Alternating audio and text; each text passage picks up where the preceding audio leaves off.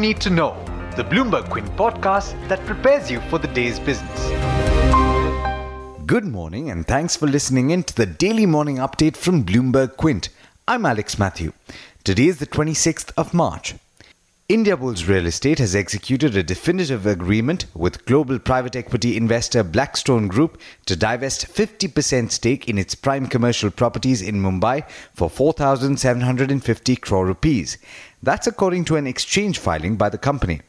Reliance Industries will acquire stakes from Tiger Global Management, Liberty Media, and Bertelsmann in New York based streaming service provider Saavn for 676 crore rupees.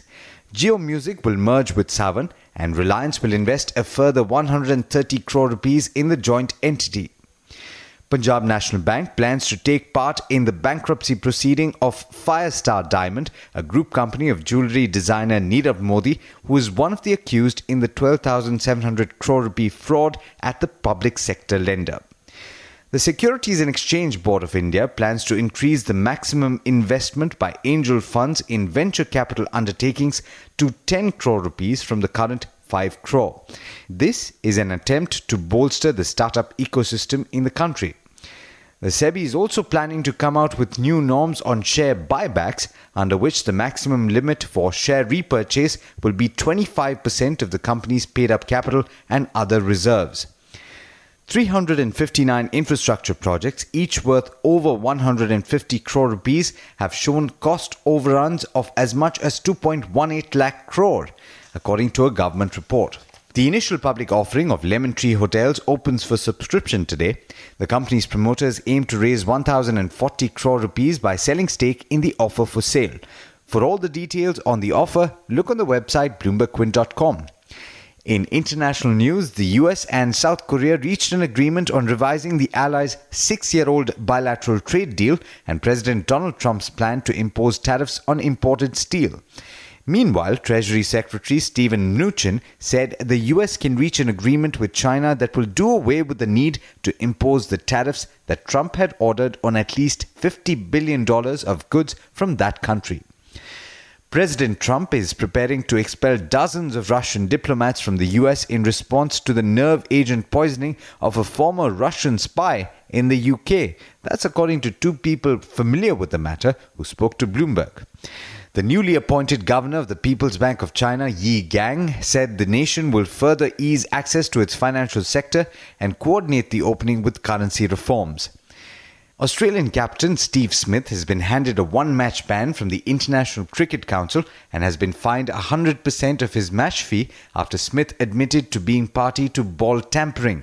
The incident occurred in the ongoing Test series between Australia and South Africa. In important events this week, watch out for India's fiscal deficit numbers for February and US GDP growth for the fourth quarter. It's going to be a short week for us here in India. Markets will only trade for the first three days.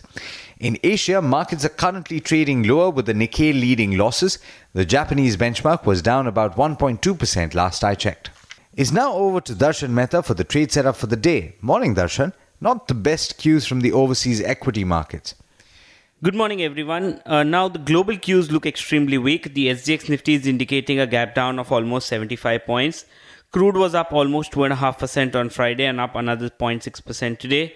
Global equity cues are extremely weak. LME close was weak for commodities, and there has been a sell off of uh, quite a few commodities in China. Rubber is down 6%, steel is down 3%. But back home, lots of news. India Bulls Real Estate has signed a pact with Blackstone to divest 50% stake in assets at an enterprise value of 9,500 crore. CLSA has said that the deal valuation of 9,500 crore should be accretive to India Bulls Group. Reliance to combine Saavn with its digital music service Jio Music and will invest $100 million in the music service. Tata Power signs pact with Tata Sons to sell 40% stake in Panatone Finvest for 1542 crores and Tata Power also signs a pact with Panatone Finvest to sell 4.7% stake in Tata Communication.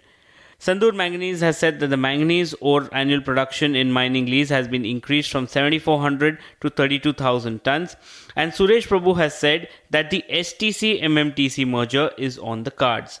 In terms of some of the insider trades, Promoters of Apollo Tyres, Aster DM, and Rajesh Exports have been buying shares in the company. Bajaj Finserv will be meeting investors over the next three days in Singapore and Tokyo, while Eris Life will be meeting Ambit Capital today. CLSA has upgraded Cadila Healthcare to a buy from an underperform because of improving India outlook and strong US pipeline.